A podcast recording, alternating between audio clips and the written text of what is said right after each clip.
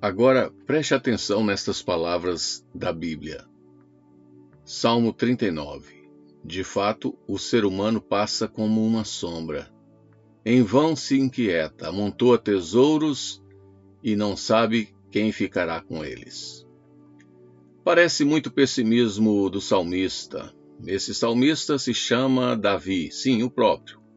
Um homem que foi laureado de vitórias, o grande rei de Israel. Porém, Davi estava refletindo sobre a transitoriedade da vida humana sem uma esperança. Essas palavras parecem ter saído da cabeça de Salomão, filho de Davi. Pois Salomão era mais filósofo do que o pragmático Davi. De toda forma, é melhor darmos atenção ao que Davi escreveu. São verdades importantes. A vaidade está entranhada na natureza humana como uma contaminação nuclear. O ser humano vive sempre iludido, contaminado consigo mesmo.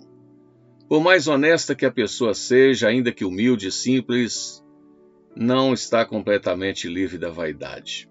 Cada um de nós deveria ter consciência de como a vida é fugaz e veloz, passa como uma sombra às vezes assustamos com a própria sombra ou com a própria vida. Passa muito rápido, não é mesmo?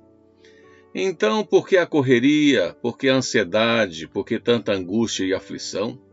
Nosso espírito agoniza e sofre quando as coisas não acontecem como gostaríamos, não é mesmo? Isso definitivamente não é bom. A Bíblia garante: em vão se inquieta, ou seja, perda de tempo.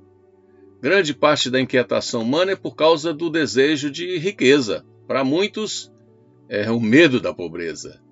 É perda de tempo passar a vida ocupado em amontoar bens e riquezas. No fim, nada disso terá grande proveito. Antes do nosso fim, outras pessoas já estarão fazendo contas da divisão desses bens. Isso é muito trágico, pois estranhos tomarão parte na divisão.